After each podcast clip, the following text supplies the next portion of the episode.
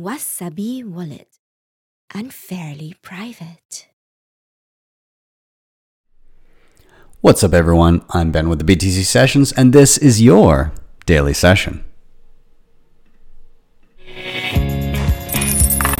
Hodl that Bitcoin.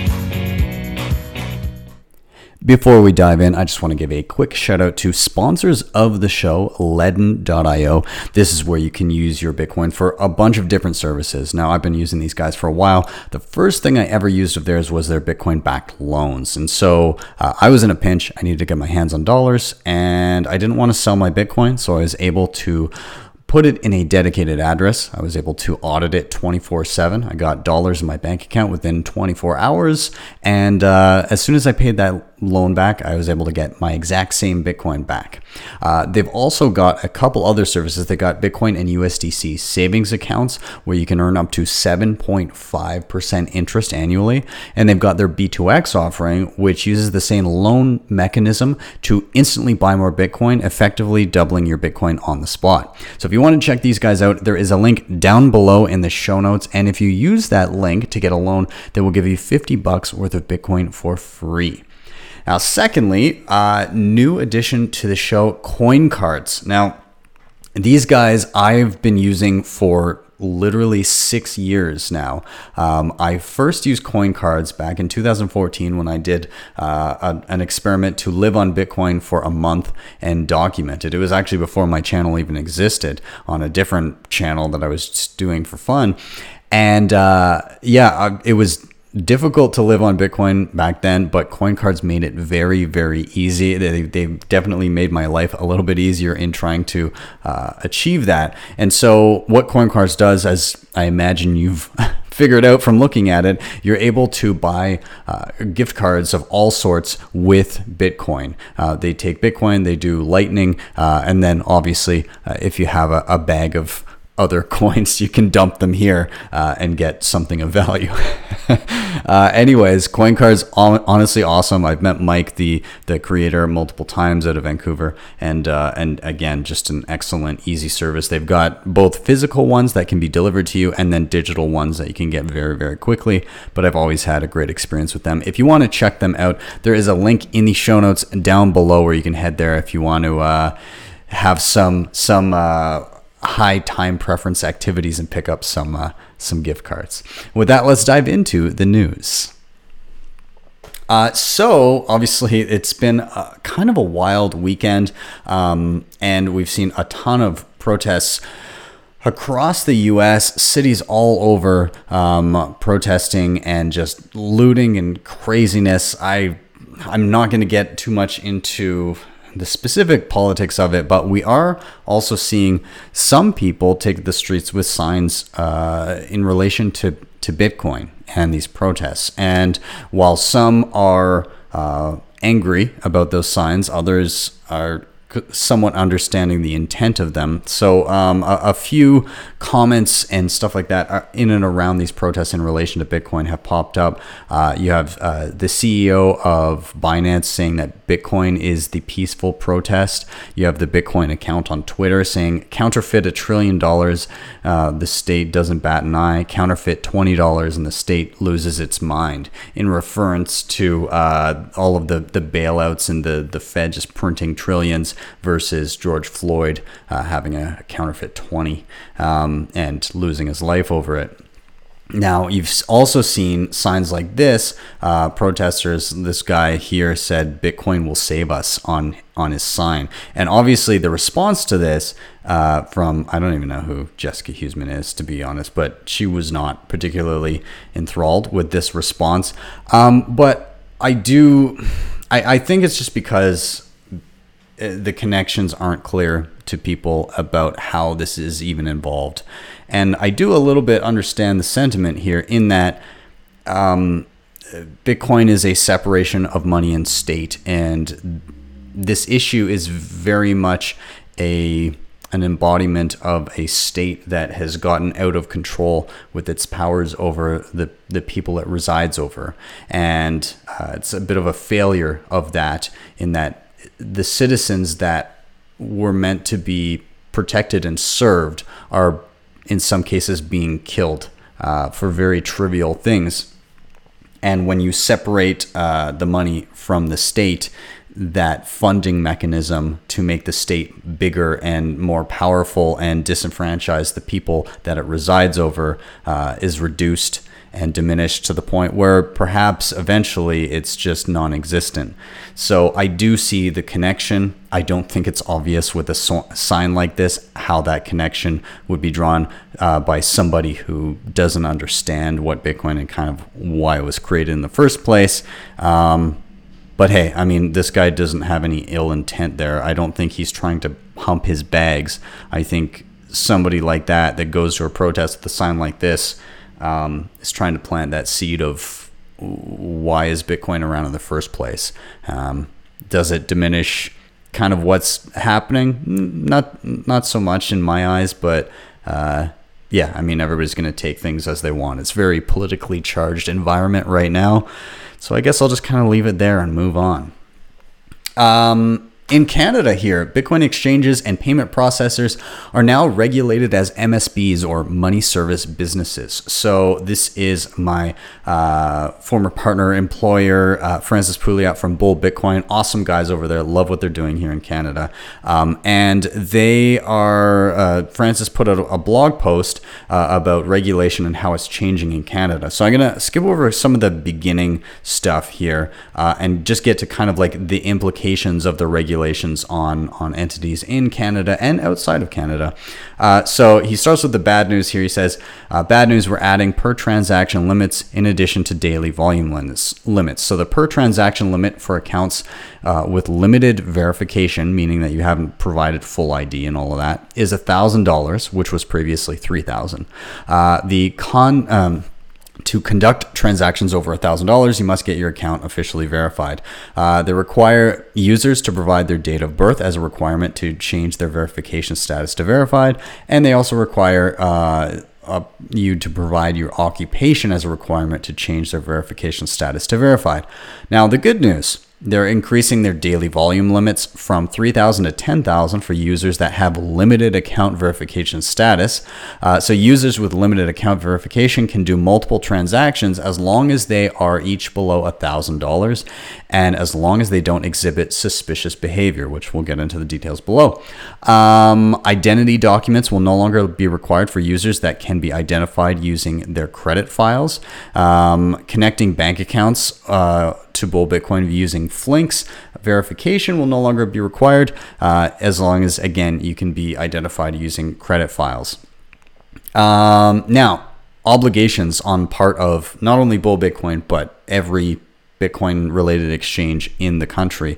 So they have to identify users conducting transactions over $1,000. They have to report transactions suspected of being involved in money laundering or terrorist financing to FINTRAC.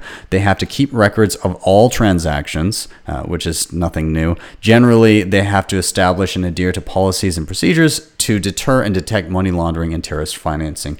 Um, information required to perform compliant Know Your Customer validation is full name, residential address, phone number, occupation, and date of birth.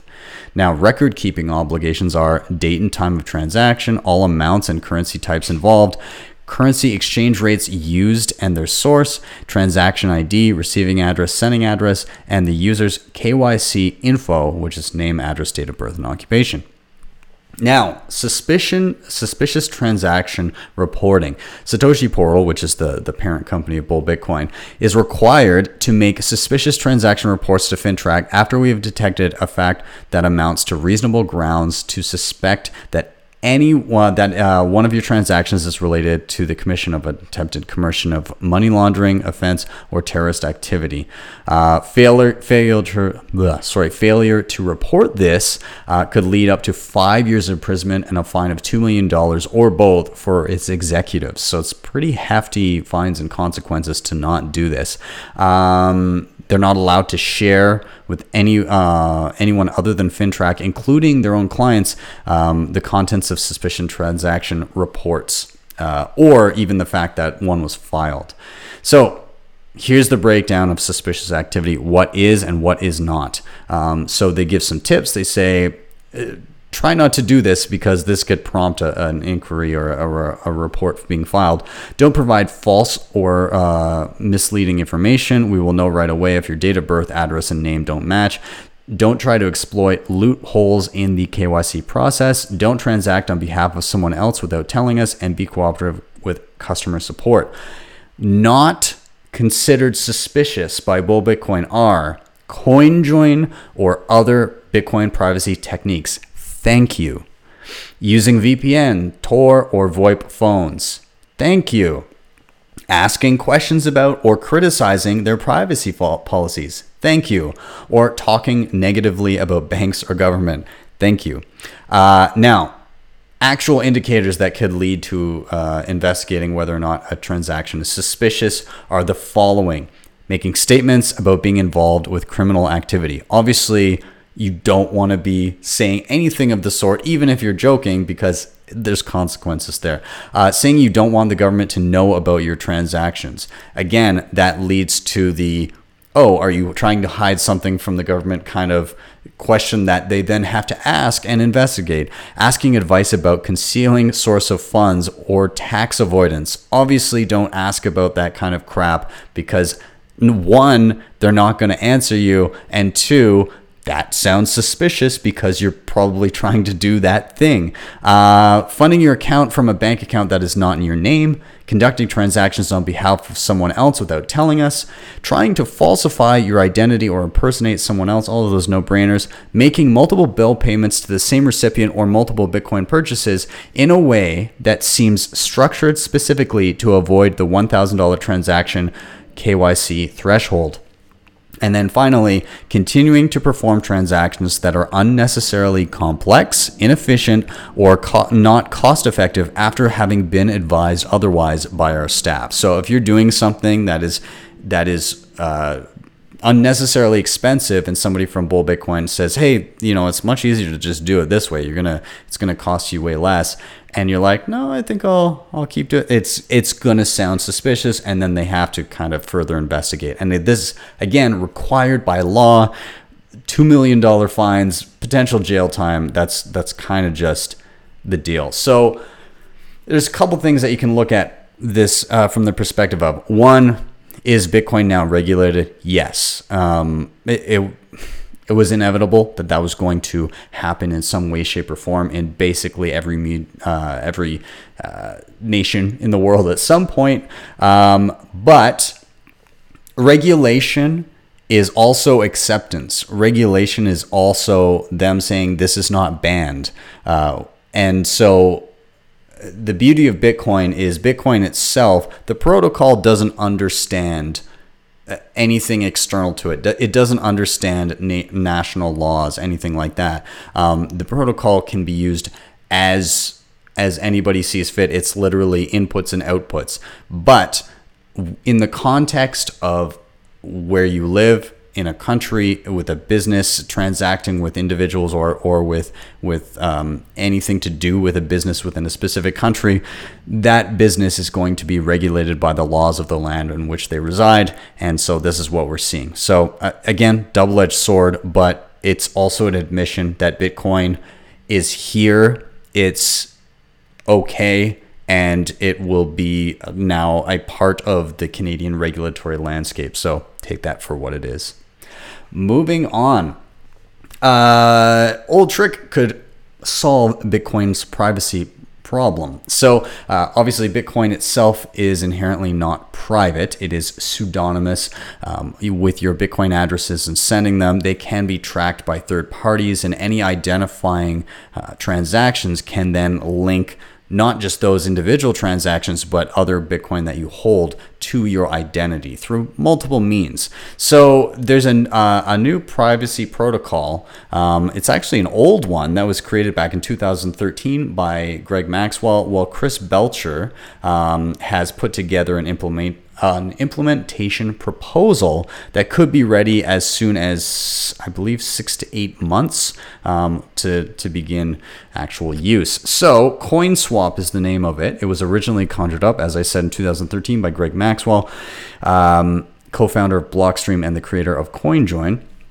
CoinSwap's spiritual predecessor. So Maxwell's idea at the time was too technically challenging to implement and was left to gather dust. Chris Belcher's proposal, however, uses the same smart contract trick that makes Bitcoin's Lightning Network tick, making it easier to implement. So Belcher told Decrypt, uh, Decrypt.co, uh, that the protocol could be ready for testing in six to eight months, and Maxwell has praised Belcher's implementation as an extensive, well-written, high-level design. So how does this work? Essentially, you have two individuals, uh, myself and you, on the other side of this uh, video, and we have two separate multi-signature addresses that we both hold one of two keys to. So let's say there's an address here, there's an address here, and we both hold one key to each, but it requires two keys in order to send the funds out. I send some Bitcoin to this address, you send some Bitcoin to this address, and it looks like a regular single signature transaction both times in that the money goes here and then the money reverts to myself and you. So I'm taking the money that you sent to the multisig, you're taking the money that I sent to the multisig.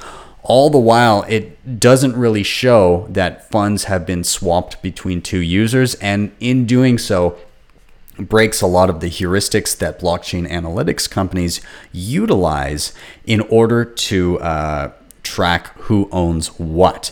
Um, so, uh, it's interesting. I'm excited to see this this kind of evolve here and and and play around with it once it's uh, the the proposal is actually brought to fruition. Um, but interesting nonetheless, and I'm happy to see more privacy things pop up for Bitcoin. Now, I should note that there was later on they uh, interviewed um, Adam Ficsor from Wasabi Wallet, and he was talking about, um, you know, this is exciting and everything, and we're seeing the feasibility of of anything to do with Wasabi and and CoinSwap. Um, but there was a misquote here or a misunderstanding that kind of got brought into uh, Bitcoin Twitter, and there's a lot of back and forth of people saying this is not okay, but it was really just a misunderstanding of exactly what was being said. So, so um, it sounded like uh, what Adam was trying to say was that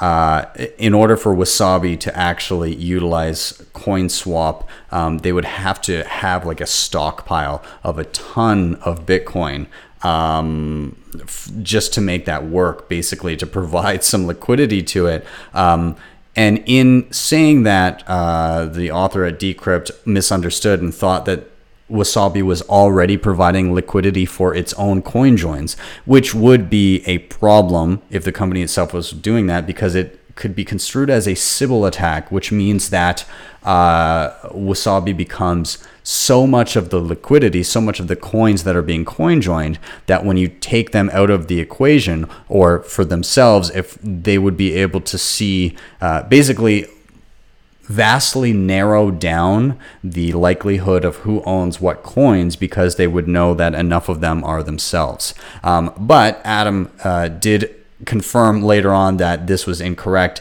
We do not provide our own liquidity to Wasabi. So now, does that say that? Uh, people from Wasabi don't use their own um, their own software themselves. Absolutely not. Obviously, people from Wasabi are going to also use Wasabi.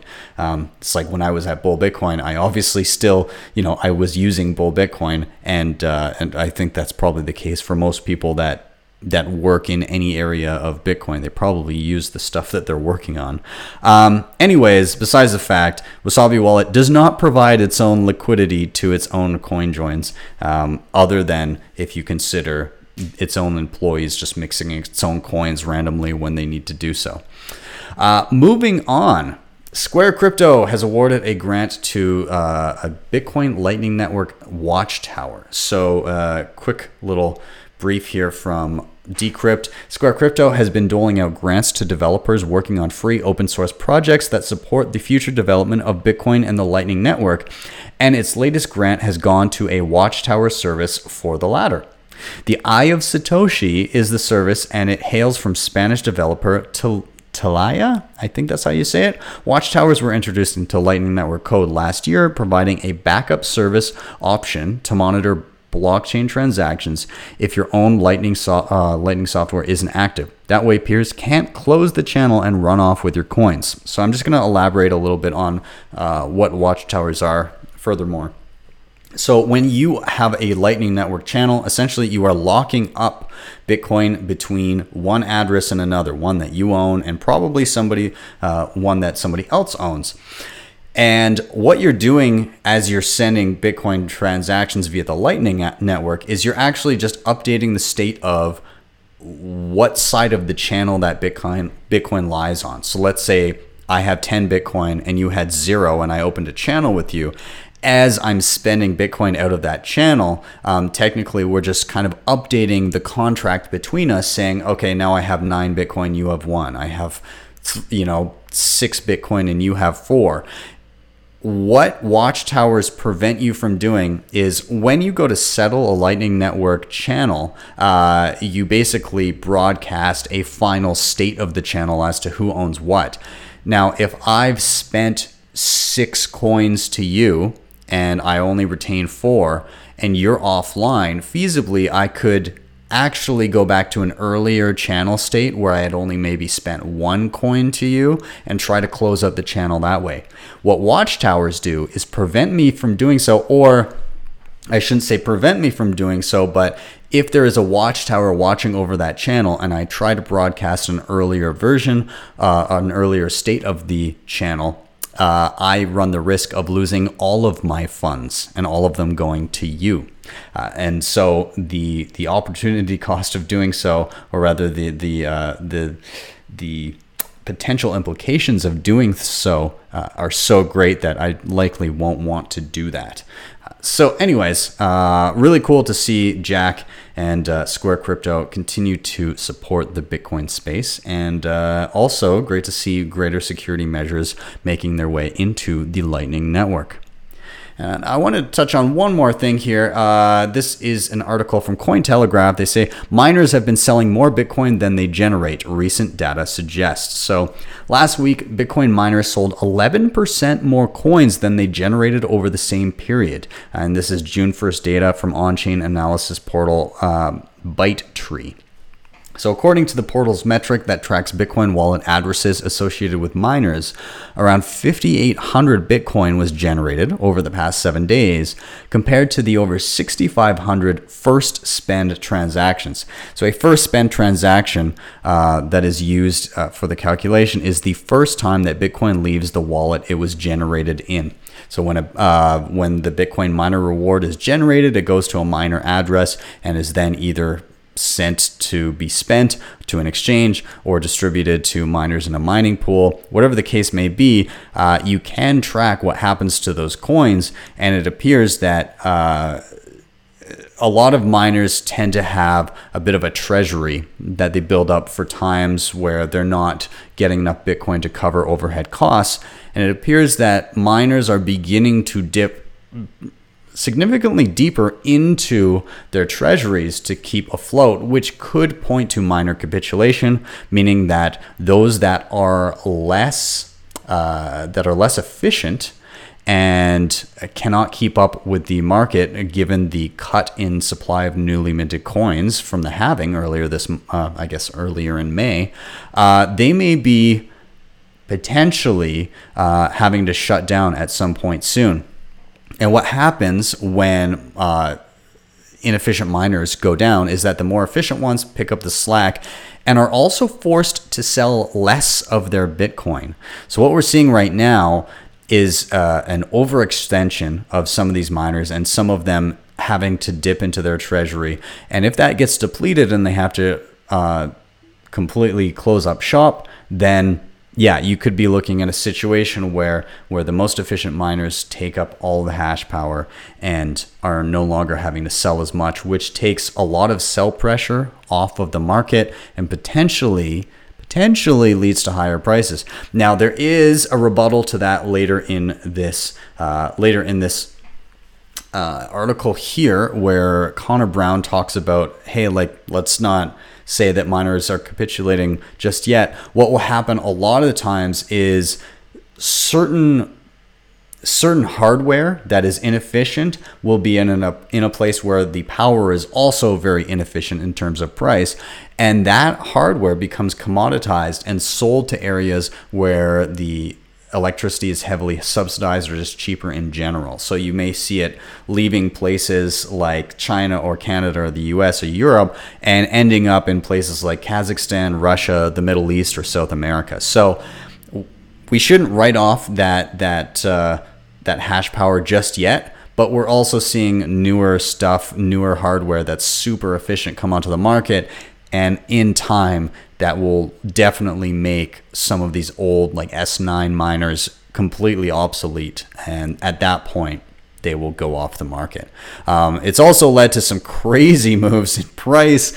This chart is ridiculous. Uh, yeah, so we saw a spike the other day from, God, what was it? Kind of like the 9500s all the way up to damn near 10,400. And then earlier this morning, we went from around 10,150 all the way down to 9150 and now we're kind of in the mid 9000s close to the 9500 mark this happens quite often these kind of crazy whipsaws back and forth in short periods of time and this kind of pattern where it goes straight up goes flat across the board and then straight down. Everybody likes to refer to those as the good old bart simpson pattern.